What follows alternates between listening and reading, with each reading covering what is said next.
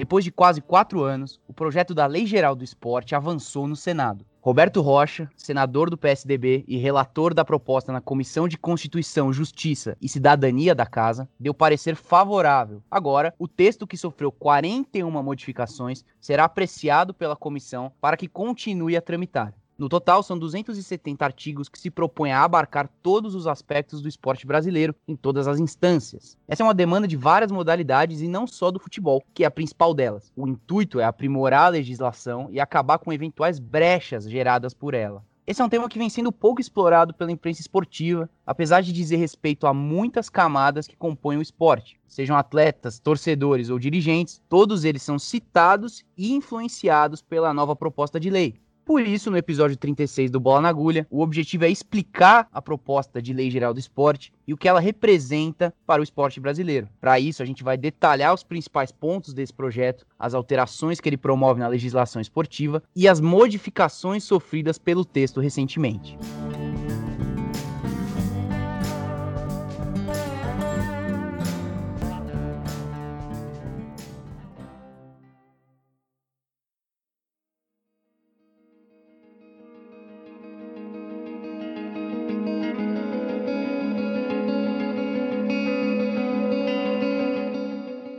Em 2015, foi criada no Senado uma comissão de 13 juristas com a responsabilidade de montar o anteprojeto da Lei Geral do Esporte. O anteprojeto é o texto que serve de base para o projeto de lei posterior. Ao longo de 2 anos, foram feitas seguidas audiências públicas com diversos representantes de entidades esportivas, confederações olímpicas e paralímpicas e de órgãos públicos fiscais. Em março de 2017, foi formulada a proposta que daria origem ao projeto da Lei Geral do Esporte, o PL 68. A Lei Geral, como o nome sugere, tem como objetivo principal juntar num mesmo texto as principais leis que regem o esporte brasileiro. Ao todo, serão aglomeradas 6 leis, além do ProFUT, Programa de Readequação Fiscal dos Clubes de Futebol. Entre essas leis, podemos destacar a Lei Agnelo Piva, referente ao repasse para os comitês olímpico e paralímpico, o Estatuto do Torcedor, que estabelece normas de defesa e proteção dos torcedores, e a Lei Pelé, legislação que rege o esporte brasileiro atualmente. Segundo membros da comissão responsável pelo anteprojeto, a Lei Geral serviria para rearranjar esse conjunto de leis, em especial a Lei Pelé. Desde sua promulgação em 1998, ela já teve mais de 40 alterações no seu texto. O projeto também serviria para alterar dispositivos obsoletos e acrescentar novos tópicos na legislação esportiva. Em dezembro de 2017, o PL chegou à Comissão de Constituição e Justiça do Senado, que designou Roberto Rocha como relator do projeto. Mas a proposta ficou parada com o relator até agora, fevereiro de 2021. Foram mais de 3 anos sem qualquer avanço na tramitação no Congresso. No dia 1º de fevereiro, Roberto Rocha deu parecer favorável, com 41 alterações no texto original. Agora, o PL 68 vai ser apreciado pela CCJ do Senado. Caso avance, irá para avaliação da Câmara dos Deputados. Se a Câmara sugerir alterações no texto, ele volta para o Senado. O Senado analisa as sugestões da Câmara e dá a palavra final, acatando ou não essas alterações. A partir daí, o projeto vai à sanção presidencial e passa a vigorar após a assinatura do presidente. Caso a Câmara não queira fazer alterações no texto, ele não volta para o Senado e vai direto para a presidência. Sendo assim, o PL ainda pode sofrer mudanças daqui para frente. De toda forma, esse é um momento importante, já que a proposta avançou depois de mais de 3 anos sem tramitação. A partir de agora, então, a gente detalha alguns dos principais pontos tratados na Lei Geral, depois de todas as alterações do relator. A gente não vai passar por todos os 270 artigos da lei, então quem quiser pode acessar os textos na íntegra no site do Senado, tanto o texto do anteprojeto como o relatório do Roberto Rocha. Um dos pontos de destaque do projeto, que foi alterado pelo senador, é o aumento da pena para os crimes de corrupção privada no esporte e contra a propriedade intelectual das associações esportivas. O texto original previa a criminalização da corrupção privada com pena mínima de 1 ano. Rocha manteve a criminalização, mas dobrou a pena mínima para 2 anos. Segundo ele, isso mantém a equivalência com penas previstas para crimes semelhantes no Código Penal, mas que não são do âmbito esportivo. Ele considera a pena do projeto original, de apenas 1 ano, como excessivamente branda. A discussão sobre criminalizar a corrupção privada no esporte tem se intensificado no Brasil. Em 2015, foi com essa base legal que o Ministério Público Federal dos Estados Unidos fundamentou acusações que escancararam o FIFA Gate, um escândalo de corrupção na principal entidade do futebol, a FIFA. A ação resultou na prisão de dirigentes importantes do futebol mundial, como José Maria Marín, ex-presidente da Confederação Brasileira de Futebol, entre 2012 e 2015. Só que Marín, que atualmente tem 88 anos e saiu da prisão em 2020 por conta da pandemia de Covid-19, só foi preso porque ele deixou o Brasil. Ele estava na Suíça quando ele foi detido e posteriormente foi condenado nos Estados Unidos. Se dependesse do sistema judicial brasileiro, o Cartola não teria sido preso. Internacionalmente, ele foi condenado por 6 crimes, que envolvem corrupção e fraude em 3 torneios diferentes: Copa Libertadores, Copa do Brasil e Copa América. Inclusive, foi até cômica a maneira como os advogados de Marín tentaram defender o cliente dele na época, dizendo que ele não sabia que isso era crime no país dele. Outro que não pôde sair do país é Marco Polo Deonero, sucessor de Maria Marín, condenado por crimes semelhantes. No Brasil, ele está em liberdade. Mais recentemente, outro caso que chamou a atenção do público que gosta de futebol foi o do Cruzeiro. O clube mineiro se afundou em dívidas e acabou rebaixado no Brasileiro de 2019. No ano passado, o Ministério Público de Minas Gerais denunciou 3 ex-dirigentes do Cruzeiro: Itário Machado, Wagner Pires de Sá e Sérgio Nonato. E mais 6 pessoas por diferentes crimes, como lavagem de dinheiro, apropriação indébita, falsidade ideológica e formação de organização criminosa. As denúncias foram aceitas pela justiça e os dirigentes viraram réus. Antes disso, o Cruzeiro chegou a ser punido pela FIFA com a perda de 6 pontos na Série B por conta das dívidas. A situação mostrou que existe um movimento crescente no futebol e no Estado para diminuir a corrupção no esporte. A Lei Geral tem o intuito de dar continuidade a esse entendimento.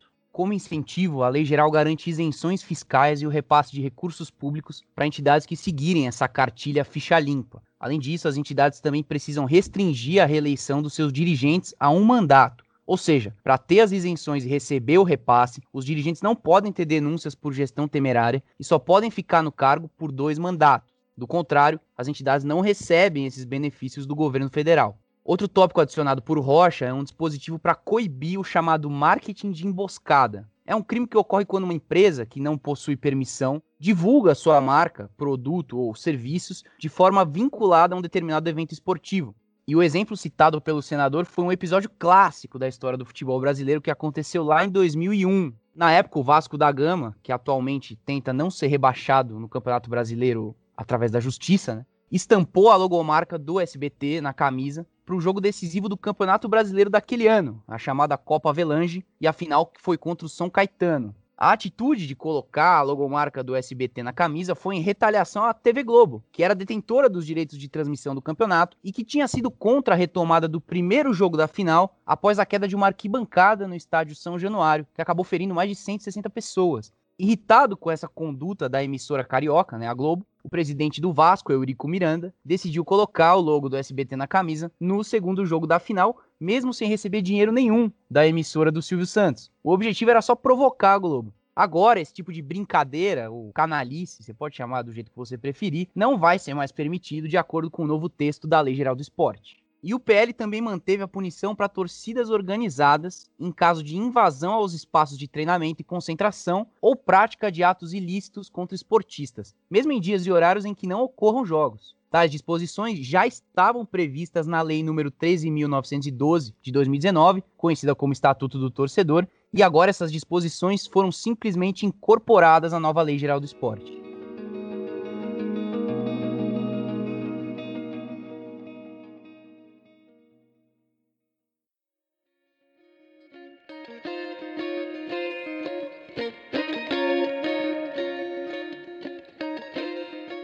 E a gente acabou de falar sobre o Vasco da Gama, que lá em 2001 estava na final do Campeonato Brasileiro, e a invasão mais recente de uma torcida no CT do time foi justamente no Clube Carioca. Em 10 de dezembro de 2020, torcedores da Ira Jovem Vasco interromperam o treinamento do time para cobrar melhores resultados e a fuga da zona de rebaixamento. O treinador do time, que na época ainda era o português Sapinto, tentou acalmar os torcedores, em uma cena que a gente já viu várias vezes no futebol brasileiro.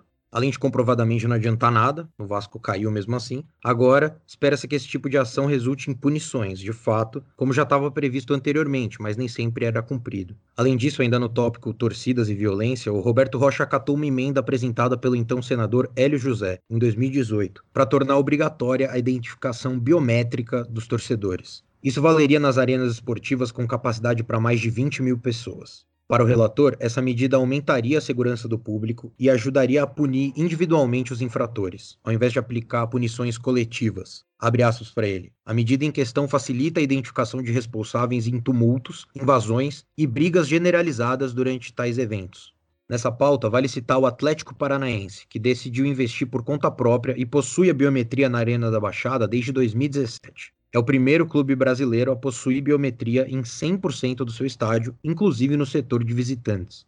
O projeto da Lei Geral do Esporte também versa sobre os direitos de transmissão de eventos esportivos. Um dos seus pontos, inclusive, é justamente estabelecer um regime semelhante àquele pretendido na Medida Provisória 984, a MP do Mandante, assinada em 18 de junho de 2020 por Jair Bolsonaro. A MP, que durou 120 dias e não foi votada no Congresso, portanto caducou, tinha como principal objetivo alterar os direitos de transmissão no Brasil. Com ela, a decisão sobre as negociações dos direitos de transmissão passou a ser exclusiva da equipe mandante.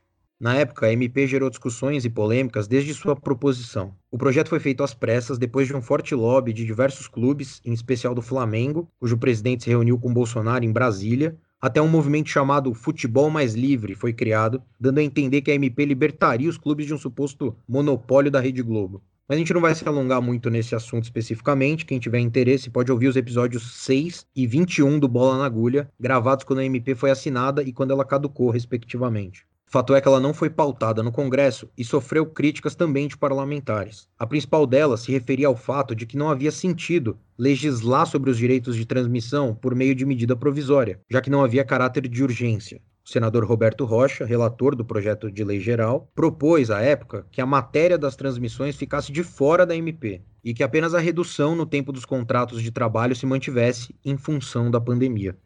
Na PL 68 de 2017, a questão dos direitos de transmissões é pautada da seguinte forma, no artigo 204, abre aspas, pertence às organizações esportivas que se dedicam à prática esportiva em competições o direito de exploração e comercialização de difusão de imagens, consistente na prerrogativa privativa de negociar, autorizar ou proibir a captação, a fixação, a emissão, a transmissão, a retransmissão ou a reprodução de imagens por qualquer meio ou processo de evento esportivo em que participe. A redação desse artigo ela é um pouco confusa e pode abrir margem para a interpretação de que a negociação dos direitos cabe às duas equipes participantes no evento. No entanto, uma matéria do Lei em Campo, de junho do ano passado, atesta que o Wladimyr Camargos, que é um dos relatores do anteprojeto, e os outros responsáveis pelo anteprojeto de lei, entendem que a PL dá aos mandantes o direito de negociação. Então, se a PL for aprovada e esse entendimento for seguido, o regime de transmissão dos eventos esportivos no Brasil vai ficar diferente. Explicando em linhas gerais, atualmente funciona assim. Se o jogo é entre Corinthians e Flamengo em São Paulo, no estádio do Corinthians, a emissora interessada em transmitir tem que negociar com as duas partes. Com a Lei Geral do Esporte, só precisaria negociar com o Corinthians, que é o mandante da partida. A MP 984 do ano passado também revogava os parágrafos 5º e 6º do artigo 27A da Lei Pelé. Eles proíbem que empresas detentoras de concessão, permissão ou autorização para exploração de serviço de radiodifusão sonora, de sons e imagens, bem como as televisões por assinatura, de patrocinarem entidades esportivas, sob pena de que a equipe patrocinada seja eliminada do campeonato em questão. Na época, essa disposição na MP gerou especulações sobre uma possível entrada das gigantes empresas do streaming, como a Amazon e a Netflix, no futebol brasileiro. O projeto de Lei Geral do Esporte, nesse caso, não tem consonância com a MP, já que ele mantém, no parágrafo 4º do artigo 204, a proibição desse tipo de patrocínio. Outro aspecto de bastante destaque no texto da lei diz respeito às questões trabalhistas e previdenciárias dos atletas. O Guilherme acabou de falar sobre a medida provisória 984, que tangia esse assunto em alguns aspectos, mas a Lei Geral do Esporte prevê algumas outras alterações. Foram 5 emendas propostas no novo texto envolvendo esse assunto. Aí vale destacar alguma delas. Primeiro, a exclusão do texto da criação de uma espécie de seguro-desemprego para os atletas profissionais em transição de carreira. Para o Roberto Rocha, o benefício generoso, como ele diz, que poderia chegar até a 4 anos, ter impacto imprevisível nos cofres da Seguridade Social, além de ser discriminatório em relação aos outros trabalhadores. De acordo com o senador, 4 anos de auxílio para pessoas provavelmente jovens é um exagero evidente. Ele ainda alertou para o risco de fraude e afirmou que o tema precisa ser tratado com mais profundidade em uma outra proposição. Também chamou a atenção a retirada de outros 2 artigos que tratam dos direitos dos jogadores, que, segundo o relator, não estavam de acordo com a Constituição e com tratados internacionais. São eles, a retirada do texto da previsão de 2 repousos semanais remunerados de 12 horas. Isso porque o mínimo previsto na Constituição é de 1 dia completo. Além disso, o Rocha atribuiu aos atletas, e não aos clubes, a decisão de fracionar as férias em até 3 períodos. Ele também aumentou para 14 dias corridos, ao invés de 10, o tempo mínimo do período de férias para os jogadores. E por fim, também é importante pontuar a primeira alteração citada no documento de 59 páginas, que é a da definição de esporte, no geral. O texto original da lei entende esporte como atividade de natureza predominantemente física. Só que, segundo o relator Roberto Rocha, essa definição poderia excluir atividades como xadrez e os jogos eletrônicos, né, os conhecidos e-sports. Por isso, no novo conceito, esporte é toda atividade que, de modo informal ou organizado, tenha por objetivo atividades recreativas, a promoção da saúde ou o alto rendimento esportivo. A gente conseguiu entrar em contato com o Wladimyr Camargos, o relator do anteprojeto que originou a proposta de lei. Primeiro, perguntamos a ele o que a lei geral modifica na prática no cenário do esporte brasileiro. A gente questionou o Wladimyr sobre o porquê dessa pauta voltar às discussões após quase 4 anos. O Senado Federal convidou 13 pessoas, advogados, advogada, para conformar uma comissão de juristas para que, em seu nome, em nome do Senado Federal, produzisse um texto que unificasse a legislação esportiva brasileira como se fosse um próprio Código Esportivo Nacional e, ao mesmo tempo, trouxesse para este texto as inovações necessárias, trazendo para o Brasil aquilo que há de melhor no mundo em matéria esportiva e, ao mesmo tempo, aperfeiçoando os mecanismos que nós já criamos aqui, como, por exemplo, a própria lei que trata do Estatuto do Torcedor. E nós passamos mais de 6 meses ouvindo todos os segmentos da sociedade brasileira que se envolvem com o esporte, incluindo atletas, árbitros, dirigentes, representantes de entidades nacionais e até mesmo algumas regionais, representantes de órgãos de imprensa, magistrados, membros do Ministério Público e até mesmo da Justiça Desportiva, em audiências públicas realizadas na sede do Senado Federal. Do mesmo modo, um mecanismo que a Casa já possui chamado E-Cidadão foi disponibilizado e nós recebemos por este canal diversas contribuições da sociedade civil, de indivíduos, de pessoas que se interessavam pelo tema e que foram enviando.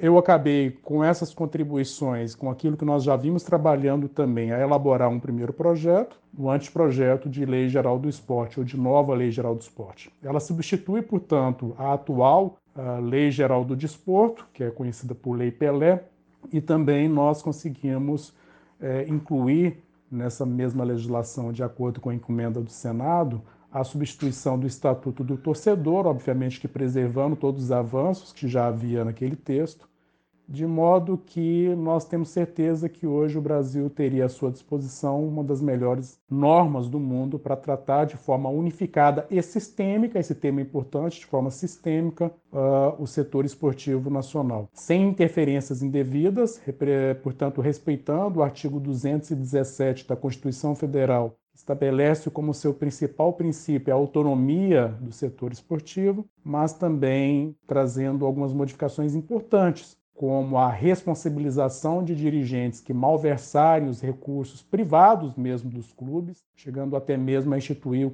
o crime de corrupção privada no esporte. E aquilo que eu julgo ser mais importante para o setor esportivo, que é a criação de um verdadeiro sistema nacional do esporte, o que na prática não existe hoje, apesar de previsto na Lei Pelé. Isso porque o esporte é o único dos setores regulados na parte da Constituição Federal, que trata das áreas sociais, repito, é o único setor que não possui um Fundo Nacional do Esporte. Então nós estamos prevendo a criação de um Fundo Nacional do Esporte, assim como também a sistematização, a estruturação de algo parecido com o SUS, o Sistema Único da Saúde, só que para o esporte. Se aprovada a lei, hoje é o projeto de lei 68 de 2017 do Senado, além da proposta de emenda constitucional número 9 de 2017, essa seria, no meu entendimento, a principal contribuição, a mais duradoura, a mais estruturante para o esporte nacional. Reparem que, ainda que tenha sido uma encomenda do Senado, esse é um projeto da sociedade civil, não é um projeto do governo, não é um projeto do antigo Ministério do Esporte, o que eu lamento profundamente a extinção. O Ministério do Esporte seria muito importante neste momento. E o fato desse trâmite longo no Senado Federal tem a ver justamente com isso, por não ser um projeto do governo, não ser um projeto de um senador, mas um projeto da sociedade civil. Se a sociedade civil pressiona o parlamento, coisa que o governo não tem interesse em fazer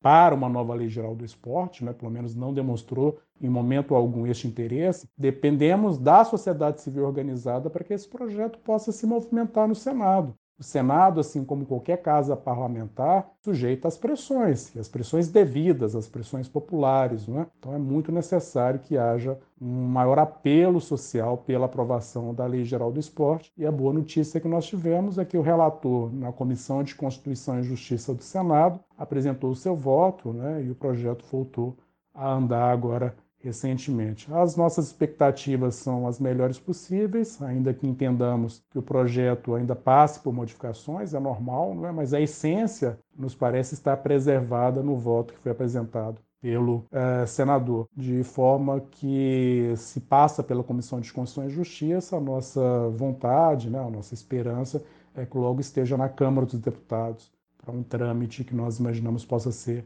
o final.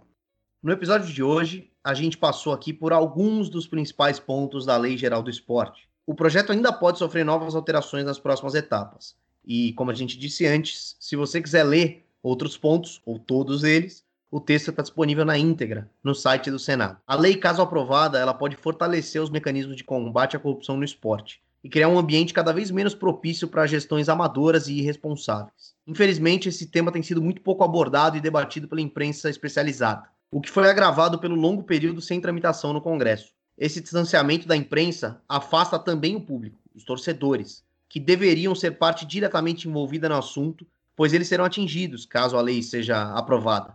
Até porque conhecer as leis que regem o esporte dá mais condições para que o torcedor possa cobrar os clubes e as entidades envolvidas. Também é necessária uma grande articulação dos atletas, pois eles são a parte mais influente da comunidade esportiva e podem aquecer o debate público sobre o tema e, eventualmente, até pressionar o parlamento para aprovar o projeto e, depois da aprovação, pressionar o governo a sancionar.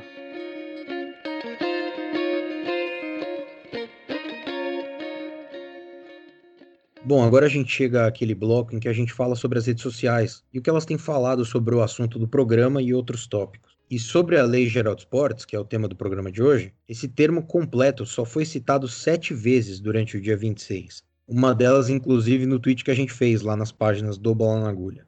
Muito poucas postagens sobre esse assunto, inclusive entre jornalistas. Praticamente só o Lei em Campo, portal especializado na cobertura do direito no esporte, falou sobre o assunto. E isso considerando não só os últimos dias, como as últimas semanas. Então esse foi um assunto que teve interação praticamente zero entre todos os âmbitos de pessoas que acompanham o esporte, sejam torcedores, seja imprensa, ou até políticos e senadores envolvidos nesse assunto.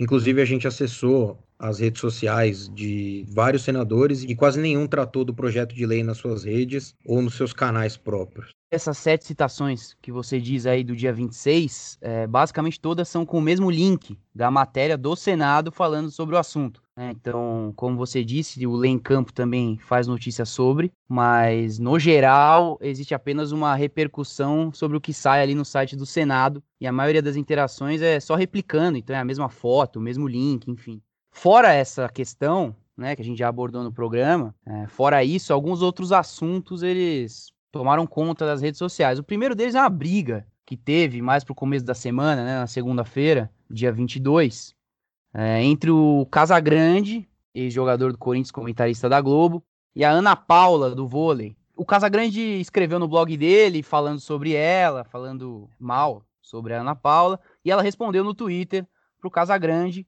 uma resposta que, entre algumas palavras, sugeria a dependência química dele e o tratamento que ele faz. Enfim, rapidamente essa discussão polarizou as redes sociais, né? Tem gente que vai defender um, tem gente que vai defender o outro. E é um tipo de discussão que a gente vê toda hora. Chegou até o Neto, apresentador da Band, que se colocou do lado do Casagrande. E agora a notícia mais recente é de que a Ana Paula vai processar o ex-jogador por calúnia, injúria e difamação. Então, eu acho interessante perceber como funciona esse tipo de discussão quando ela chega até as redes sociais, né? Porque hoje, o dia que a gente está gravando o podcast, dia 26, 4 dias depois dessa briga, ainda tem gente caindo de paraquedas no assunto, né? Tem gente que não viu, tem gente que não ficou sabendo ou que ainda não entendeu porque que um estava discutindo com o outro. Alguém sempre vai lá e reacende a briga. Se você entrar hoje no Twitter e colocar os termos Casagrande e Ana Paula, o primeiro tweet que vai ter é o da discussão, que ela responde a ele. E isso, inclusive, proporciona algumas notícias que a gente encontra em alguns veículos, no sentido de fazer as pessoas entenderem por que os dois estavam brigando. Então, quem não sabe o que está acontecendo, você entra lá no Google e vai estar lá, entenda a briga. E até esse tipo de coisa é reflexo dessas discussões polarizadas que tomam conta das redes sociais hoje em dia e que misturam tudo, né? Mistura esporte, mistura política. E um outro assunto interessante que a gente também já tratou bastante aqui, que ficou em alta, e que tem a ver com o programa também, é sobre a MP do Mandante. O Guilherme falou sobre ela durante o programa, no bloco principal, e ela voltou, né, a ser assunto, principalmente entre torcedores flamenguistas e vascaínos, porque nesse nosso calendário apertado, né, em função da pandemia, domingo já começa os tão amados campeonatos estaduais, né? Nem terminou o Brasileirão, já vai começar o campeonato estadual. E nesse ano a Globo não vai transmitir o Campeonato Carioca. Né, teve toda aquela briga ano passado, e ele vai ser exibido pela Record, na TV aberta. Acontece que o Flamengo, que é um grande entusiasta da MP do Mandante, ele vai oferecer um pacote de pay-per-view pela Flá TV, um serviço de streaming pertencente ao clube. E essa independência foi celebrada pelos torcedores rubro-negros nas redes sociais, e entre outros tweets sobre esse tema, celebrando essa independência do Flamengo, também teve uma comparação com o Vasco, porque vamos lembrar, quando aconteceu essa briga da MP do Mandante entre Globo, Flamengo, o Bolsonaro entrou no meio, Flamengo e Vasco eram os grandes representantes dos times que apoiavam a MP, que apoiavam a lei do mandante, e eles foram até Brasília fazer um lobby com o presidente. E agora a gente olha para a situação dos dois, o Flamengo é bicampeão brasileiro e o Vasco foi rebaixado pela 4ª vez nos últimos 15 anos, né? E então essa comparação também surgiu, né? Não necessariamente tem a ver com a transmissão das partidas do Campeonato Carioca, mas com essa ironia do destino que colocou o Flamengo no topo e o Vasco, que ficou do lado do Flamengo, brigou com a Globo, perdeu dinheiro por causa disso, está rebaixado mais uma vez e vai encontrar muito mais problemas para voltar do que nas outras vezes anteriores.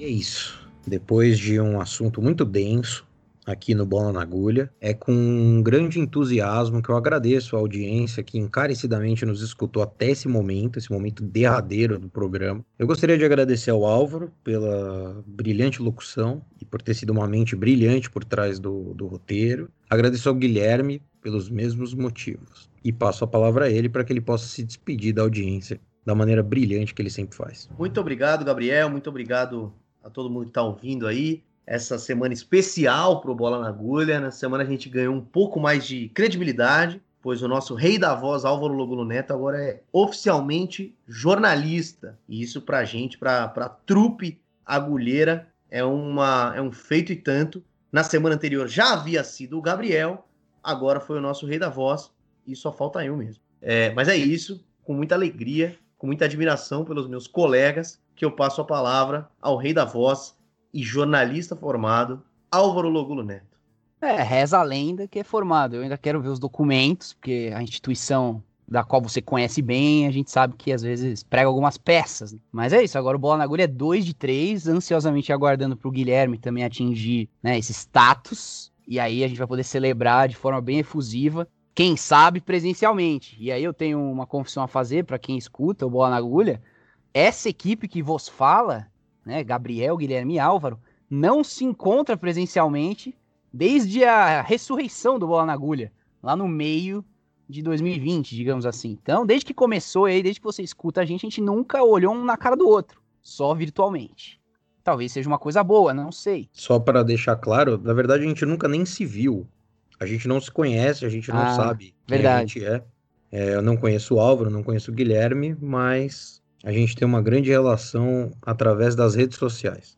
E a gente tem medo de que isso perca, né, o brilho se a gente se encontrar presencialmente. Vai ver. Exatamente. A gente fica, né, fica chateado com alguma mania do outro, com o jeito de falar. Não tem porquê. Então talvez isso permaneça assim, não sabemos. Se esse encontro um dia acontecer, certamente os ouvintes vão ficar sabendo. Mas fica aí essa informação que eu acho que pode ser útil aí para os nossos ouvintes, saber um pouco mais da gente também, né? E fora isso, agradecê-los, agradecer a tropa. Faz tempo que eu não chamo as tropas, né, pro programa. Então, faço aí a convocação da Tropa Agulheira, que é um pessoal da pesada nas redes sociais e que segue a gente lá no Twitter, no Instagram e no Facebook. Então, você que ainda não é um integrante da Tropa Agulheira, vai lá e segue a gente também, @bola na agulha, um A só entre o N e o G. No YouTube você também pode se inscrever no nosso canal e por aí vai. E como sempre, só evite entrar no TikTok por dois motivos. O primeiro é porque a gente não tá lá e o segundo é porque realmente é muito desinteressante. Mas tem uma coisa que é muito interessante, que é a campanha de financiamento coletivo pelo PicPay. Isso aí é só para quem quer fazer parte mesmo da família Bola na Agulha, dessa grande nação, dessa grande tropa, como diz o Álvaro. É a campanha de financiamento coletivo pelo PicPay em que você doa para o programa mensalmente um valor que será totalmente revertido para o programa. Nada vem para a gente. E aí você entra lá no PicPay, digita Bola na Agulha, você vai achar o nosso perfil com vários planos de assinatura. Se tiver interesse, se tiver como fazer essa contribuição, você escolhe o valor mais adequado e passa a contribuir todo mês com o Bola na Agulha. É isso, recados dados, abraços dados. O Bola na Agulha vai ficando por aqui. A gente espera ansiosamente para que o programa da semana que vem chegue e que vocês estejam lá para nos escutar. Um forte abraço e até semana que vem.